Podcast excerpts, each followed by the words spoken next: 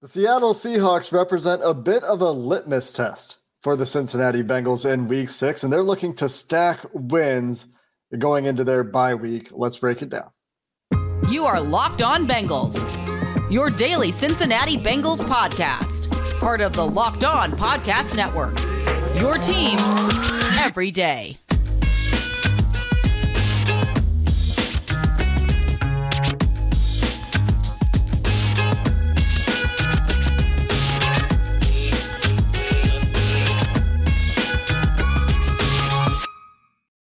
Bengals fans, and welcome to another episode of the Locked On Bengals podcast. I'm your host, Jake Liscow. He's your host, James Rapien. And along with a lot of smack talk or little smack talk and sneaker discourse, cleat discourse this week, we've also got a football game to talk about as the Cincinnati Bengals prepare to welcome the Seattle Seahawks to Paycor Stadium this week. And this episode, when we break down this game, is brought to you by Prize Picks, the easiest and most exciting way to play daily fantasy sports. Go to prizepicks.com slash lockdown NFL and use code lockdown NFL for a first deposit match up to $100. And if you're new to the show and you don't want to miss an episode, as we'll be there post game, we'll be there for film reviews. We'll be there for previews. We'll have you covered with all things Bengals news and analysis here on Locked On Bengals. You can subscribe to the show on YouTube or anywhere you get your podcasts become an everyday or don't miss an episode. Become a first listener. Make us your first listen every day with your breakfast, your dog walk, your trip to the gym, whatever it is. We appreciate every single one of you. And James, the biggest news on Thursday as we record this episode after Thursday's practice, it's five o'clock or so Eastern time on Thursday evening, is that Tee Higgins is very optimistic that hmm. he will be able to play this week. Yeah, he is. And I'm not shocked at all. I mean, when I saw him limited on Wednesday, limited again on Thursday, I, I expect him to be full on Friday and and good to go. Now, will he be 100%? No, I, I think mentally he's approaching this as a, a season long type of thing. The good news is he'll get to try it this week potentially, and then he'll have the bye to to recover and be even better. And that's part of it is when you're you're looking at a a fractured rib or any type kind of injury that a player says could linger. I said, okay, well, is it better this week than last week? And he said it is much better, and and that's why he's out there. I watched him jump for a, a ball that was going to Ja'Marr, individual drills, and he was uh he was full extension, straight up, and, and was able to uh not what would be the word? Not wince at all. And he didn't get the ball. He wasn't jumping as, as high as he could, but he didn't wince. And I, I, saw him last week, and I think he was in much more pain than at least I, I, I see right now. So I would expect him to play, and we obviously know what kind of impact he could have on this offense. So getting him back would be pretty big. It would be a significant boost to a team that is thin at wide receiver right now without him, without – Charlie Jones, and his addition would probably force the Seahawks to play a bit more honest in their secondary. It's something that Ja'Marr Chase talked about at his locker, among other topics, on Thursday. The fact that when both of them are out there, it's a little bit harder on defenses to just try to bracket Ja'Marr the whole game, try to cloud Ja'Marr the whole game. It gives the Bengals another answer, although the Bengals have had game plans week three, week five against some quarters heavy teams uh, in the Rams and in the in, in the Cardinals that that have featured Ja'Marr Chase, especially at and around the line of scrimmage, slant screens, these sorts of things, where Ja'Marr is able to make plays with the ball in his hands, get those yards after catch. Has 30 first downs already this year, which is half of what he had all of last year. 14 of those coming just in week five. When you add T back into the mix, it gives you another piece. And we've talked in the past about how T is good at some of the things that Ja'Marr's still good at, but not necessarily the, the strength of Ja'Marr's game compared to what he's good at in other parts of his game. Tee Higgins on breakers, Tee Higgins in the contested catch situations where both guys are really good. Joe Burrow really trusts T in both of those contexts. And having him back, not a bad thing at all. Trent Irwin filled in admirably in finding the soft spots in the zone. It would be fun to see what the game plan is for T. And I imagine there will still be a rotation there, especially this week as they're working T back in that's the part that I think is really interesting is how how much do we see T? He said if, if I play, I want to be out there just like normal, and I get that, but I think that it will be a little bit um, of a, a rotation, as you put it, but certainly not a game where T's on the field for 85% of the offensive snaps like he normally is. I think it, that could drop some. And uh, that doesn't mean Ja'Marr won't be out there. I think he'll be in the 90s in uh, percentage wise as normal. And, and, then you, you do have Trent Irwin you can lean on. So would not shock me. I think that's a good point. Just because T plays doesn't mean he won't be on a snap count, at least somewhat of a snap count. The other significant injury note that I wanted to make sure we discuss is Chidobe Awuzie returned to practice in a limited capacity on Thursday as well. And the reason that this is relevant and, and maybe more relevant than it would otherwise be as Chido's working his way back from a back injury that he sustained last week. Is Thursday is the the big practice day in season. For those of you that don't know, that's the full padded practice day. It's generally the most intense day of the week. Friday, much lighter traditionally is, is usually more of a walkthrough kind of day. So if you see these guys potentially go full on Friday, then that would just potentially reflect a, a lighter day of practice comparatively. But the fact that both guys limited on Thursday is a positive sign as Chido was not a guy that we really had a whole lot of a feeling on either way, and back injuries can be tricky. Yeah, they can be. And I was pretty pessimistic, I would say, about Chido's status until I saw him in full pads on Thursday, and I was like, oh, because a lot of times you'll see guys go on Thursday, and it's and maybe even a Wednesday, but it's to get them back the following week, and and here. I think the Bengals know they're not coming out and saying it. I think they know how important this game is. And when I look at DK Metcalf, who maybe could come up at some point during the show, uh, outside of football at least, or what his com- his comments were, it would be nice to have Chido out there to potentially guard DK some because DK is just so big and so physically imposing. And I think Awuzie is the best matchup of the the Bengals three corners that would potentially play against him: Cam Taylor-Britt, and DJ Turner. The second being the other two. Obviously, uh, Mike Hilton's a starter, but you certainly hope to avoid that as much as possible. Mike Hilton, DK Metcalf matchup, but any of those guys, he has a huge size advantage on. Even Chido, Chido's the biggest of the bunch. I think he's the strongest, the most physical. And so if you can have him out there for that reason, I think that alone is worth it. Even if he is a little limited, they've rotated him already with DJ Turner this season earlier in the year. And so I, I could just see that being the case where it, you may not play Chido a full allotment of snaps, but he's out there a decent amount and certainly on passing downs.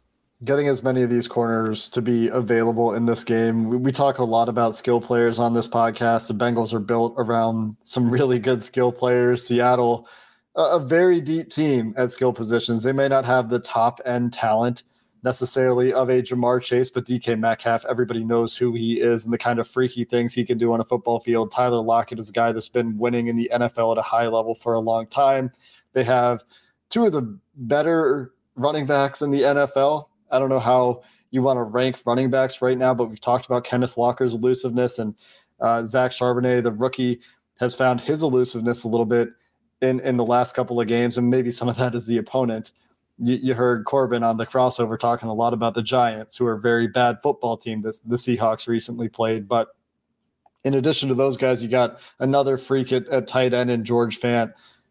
Not George Fant. Do I have George? Is George? No. Yeah.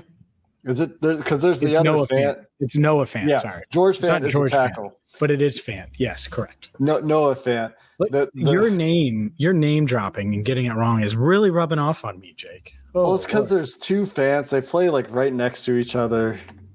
Anyway, point is he's a freak at tight end as well. So there's some really good athletes on this team. Geno Smith, whatever you think of him, has played quarterback at a high level for the Seahawks. So getting as many of these guys back in the secondary for matchup purposes, however you want to mix and match guys with Dax Hill mixing in for Fant, I think will be relevant this week if Chido's feeling good enough to play. Yeah, I agree. I think having as many of them available, I think we'll see uh, a rotation potentially at corner if Chido is playing, and then I think we could see a rotation at safety too. And we know the the hot button issues that we'll hit on for this defense, and certainly uh, for this offense. We've gone what ten minutes without mentioning Joe Burrow. So let's uh, let's get to that man and let's get to the rest of this matchup because I think it's a, a really big matchup, uh, a game I believe is a must win. Ja'Marr Chase said the same thing. This week is mm-hmm. another must win. So let's dive into this matchup Bengals Seahawks coming up next. This episode of Locked On Bengals is sponsored by Jase Medical. Jase Medical believes that everyone should be empowered to care for themselves and their loved ones during the unexpected or even during travel. And that's why Jase Medical offers the Jase case, which provides five life saving antibiotics for emergency use and gives you peace of mind so that you're not just hoping you have access to medication in an emergency. They make sure you have that medication in hand. And Jase Medical makes it simple for you because they will handle everything from online evaluation to that licensed pharmacy medication delivery and even ongoing consultation and care. Jase Medical doesn't want you to get caught unprepared. So they're offering $20 off these life saving antibiotics using promo code locked on at checkout at jasemedical.com. That's J A S E medical.com. Today's show is also brought to you by Schultz Jewelers. Schultz Jewelers has been locally owned and operated for more than 70 years right here in the Queen City. Owner Matt Schultz is a diehard Bengals fan himself and raised in Cincinnati. He has the traditions, the family values of the Queen City. And if you're looking for anything, any kind of diamond, whether it's custom jewelry, whether it's that perfect engagement ring, whether it's the perfect birthday present with the holidays coming up. Man, I can't believe like 10 weeks away is Christmas. Schultz Jewelers is the place to go. They're going to make sure that you're happy, ensuring that your vision gets brought to life and that your budget stays intact.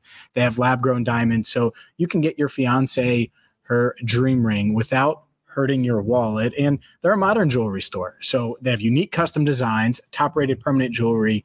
There really isn't anyone like them. And you can check them out at 2202 Dixie Highway in Fort Mitchell, just five minutes from the bridge into Kentucky, or check them out online at schultzdiamonds.com. That's schultzdiamonds.com. We know the Bengals strive for perfection. Schultz Jewelers does too, because when it has to be perfect, it has to be Schultz Jewelers.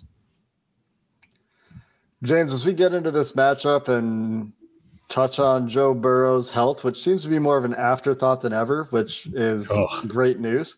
Um, certainly, one thing that will come up will be DK Metcalf's comments and, and Ja'Marr's subsequent reply and embracing of smack talk. Ja'Marr talking about you don't like football if you don't like smack talk. Well, I don't agree with that because I do like football quite a bit and don't care for smack talk it's it's good stuff for Ja'Marr Chase. Fuel to the fire there. And the the update on this is Bob Condotta, who covers the Seahawks for the Seattle Times, asked Devon Witherspoon about those comments. He he smiled when asked about it and said, "That's dope." Shout out to DK. So Witherspoon appreciating the support from his teammate, but some some fire there for Ja'Marr Chase, and we'll get to Joe Burrow. There are some notes on Joe Burrow, but uh, I thought the timely update from the West Coast here as as the Seahawks media is getting ready for their Thursday coverage was interesting. Yeah, look, what's Witherspoon going to say? I, I, think Chase handled this the right way as well. A lot of people have said, "Well, what do you expect DK to say?" And he was just asked about what he respects, what he likes about Ja'Marr Chase.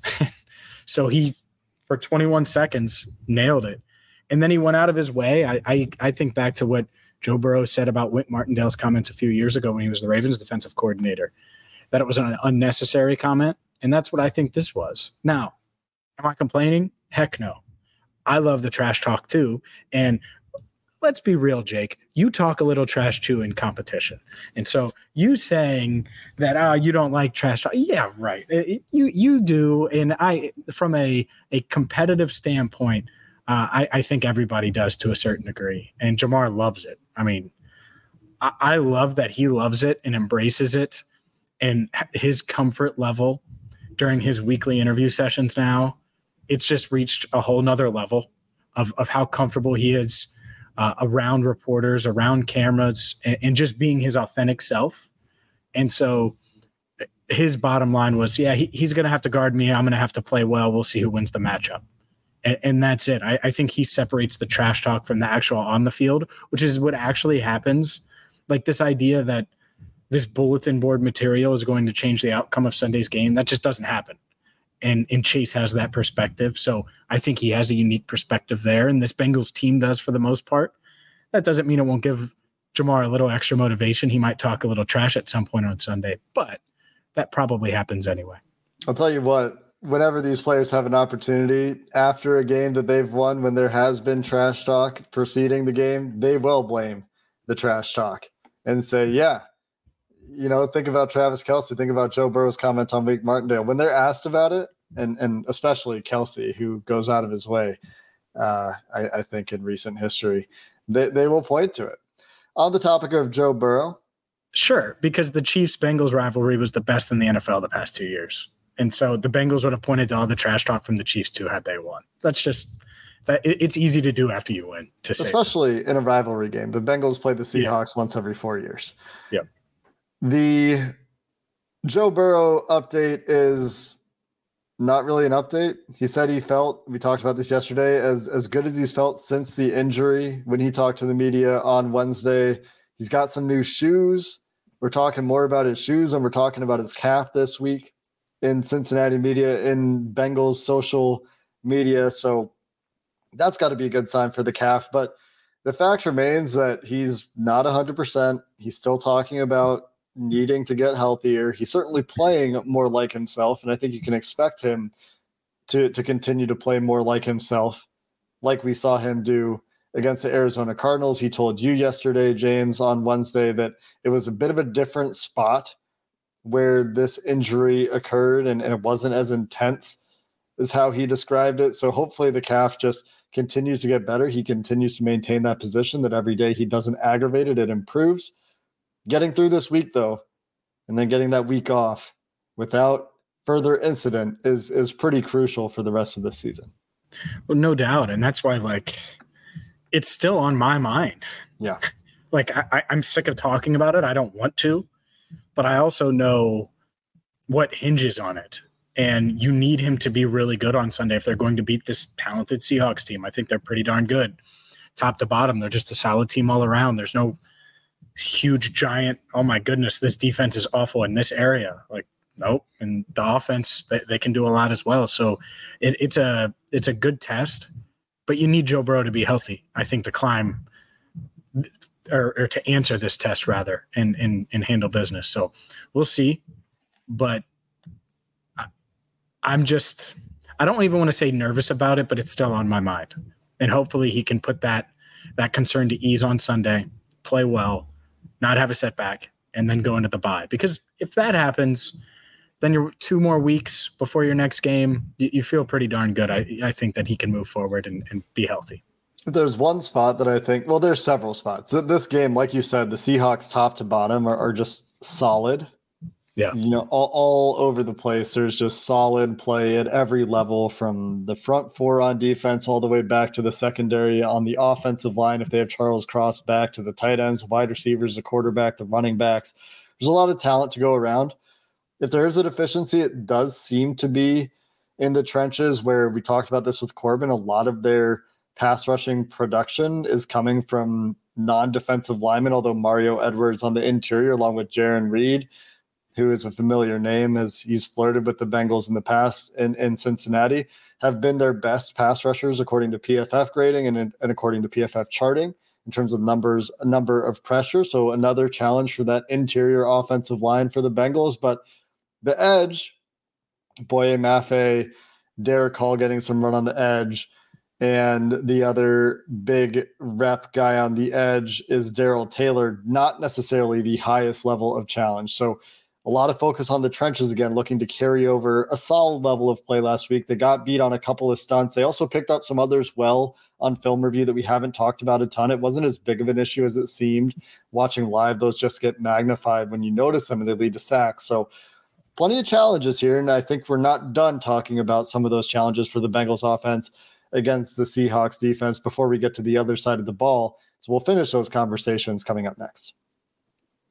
Today's show is also brought to you by Prize Picks. Prize Picks is the largest independently owned daily fantasy sports platform in North America, and they are the easiest and most exciting way to play DFS all you do instead of battling thousands of other players, including pros and sharks, you pick more or less than on a two to six player stat projection and watch the winnings roll in. So You pick two or more players and whether they're going to have more or less in a specific category. Saquon Barkley for more than 60 rushing yards, for example, example, or let's use Ja'Marr Chase for more receptions than his projections with prize picks. You can do all of that.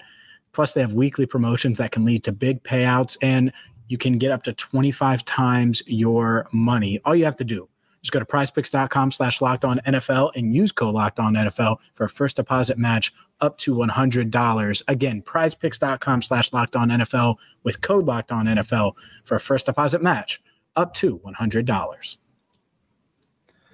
James, one of the big topics for me this week that I've talked about a couple of times is there's a different defensive structure that Seattle is going to present, doing a lot of what they did with the Legion of Boom, a lot of cover three, a lot of cover six, a lot of middle of field close.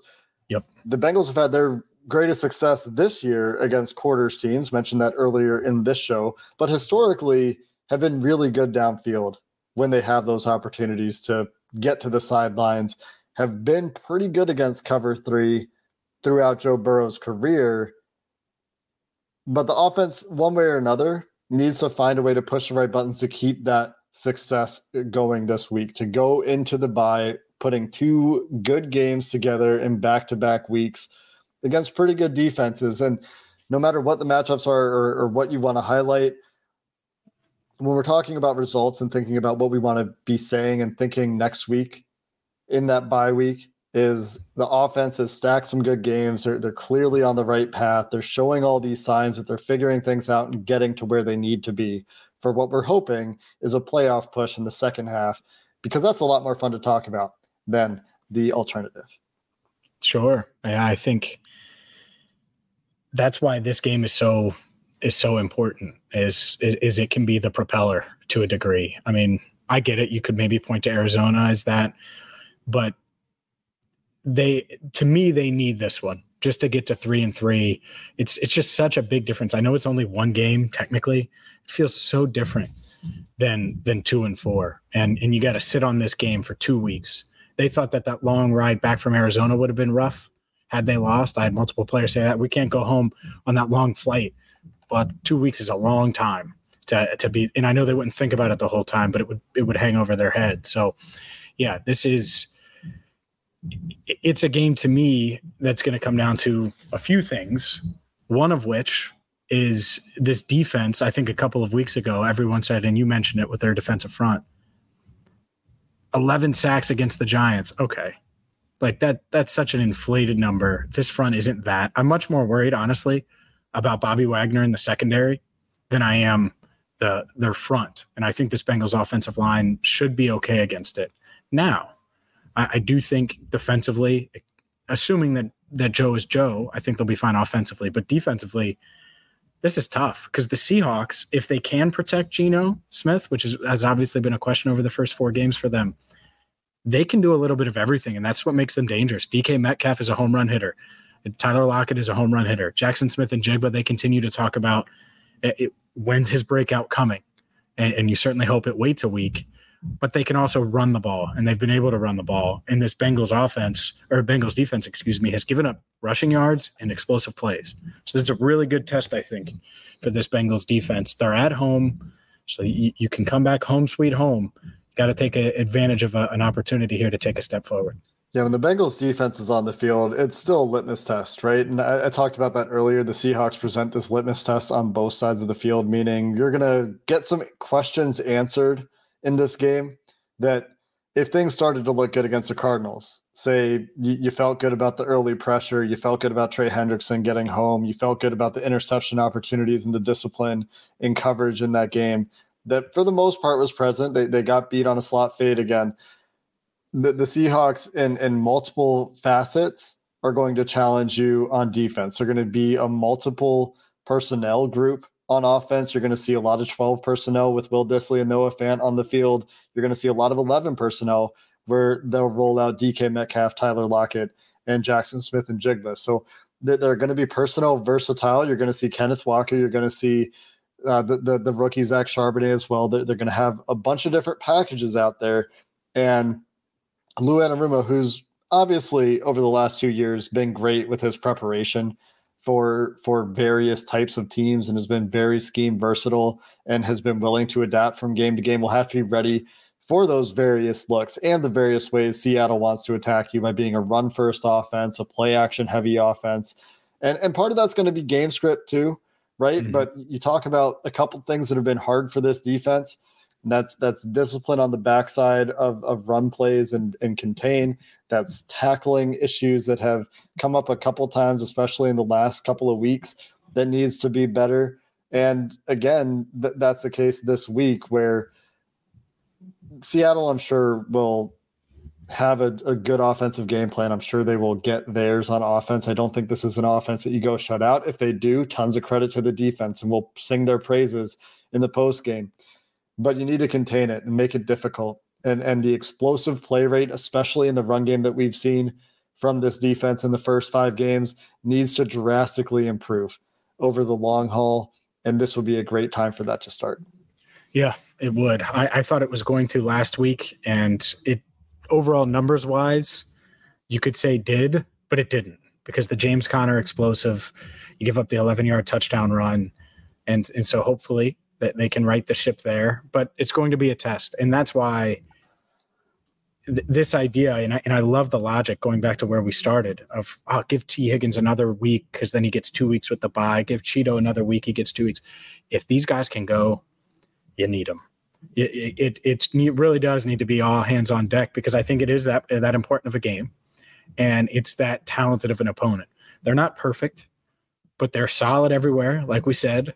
And if Joe Burrow is is what he was last week, I think they have a good shot to win. But it's going to come down to the defense being a little bit better than they were last week, and, and this offense continuing to take a step forward. And T. Higgins playing, for example, would be a step towards that coming into the season, I would have thought this was one of their early challenging games. Baltimore and Seattle in their first six games, right? Were, were the two games when we were looking at the schedule where I'm like, yeah, Seattle's tricky. You know, I think yep. they should beat them. I think they're better, but Seattle's tricky. And you go look at the the non-reactive power rankings, the ELO power ranking systems, the systems that don't essentially just do power rankings based on record because they're they're using some of preseason expectations to factor in how strong they eat, they think each team is. Some of you know last year's data and, and factor in you know player retention and those sorts of things. Mm-hmm.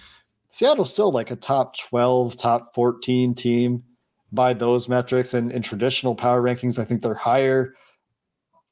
It's still a good challenge, and I think that's why we keep talking about litmus tests and all these things. And, and the must win idea is also backed up by the the San Francisco game on the other side of the bye week. That yeah, you know, yes, the Bengals are a good team. San Francisco right now looks like they might be one of the best teams, if not the best team in the NFL. So that's going to be a challenge on the other side.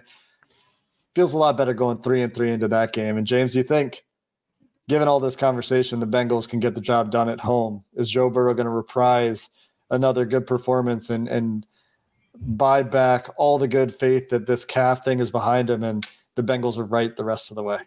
I expect him to play well. I do. I think that he's going to play well. I think this offense is going to play well. You can't expect Ja'Marr Chase to have 15 catches every week, but Tee Higgins can make up for some of that. I think Tyler Boyd is going to be a bit more involved this week, if I had to guess.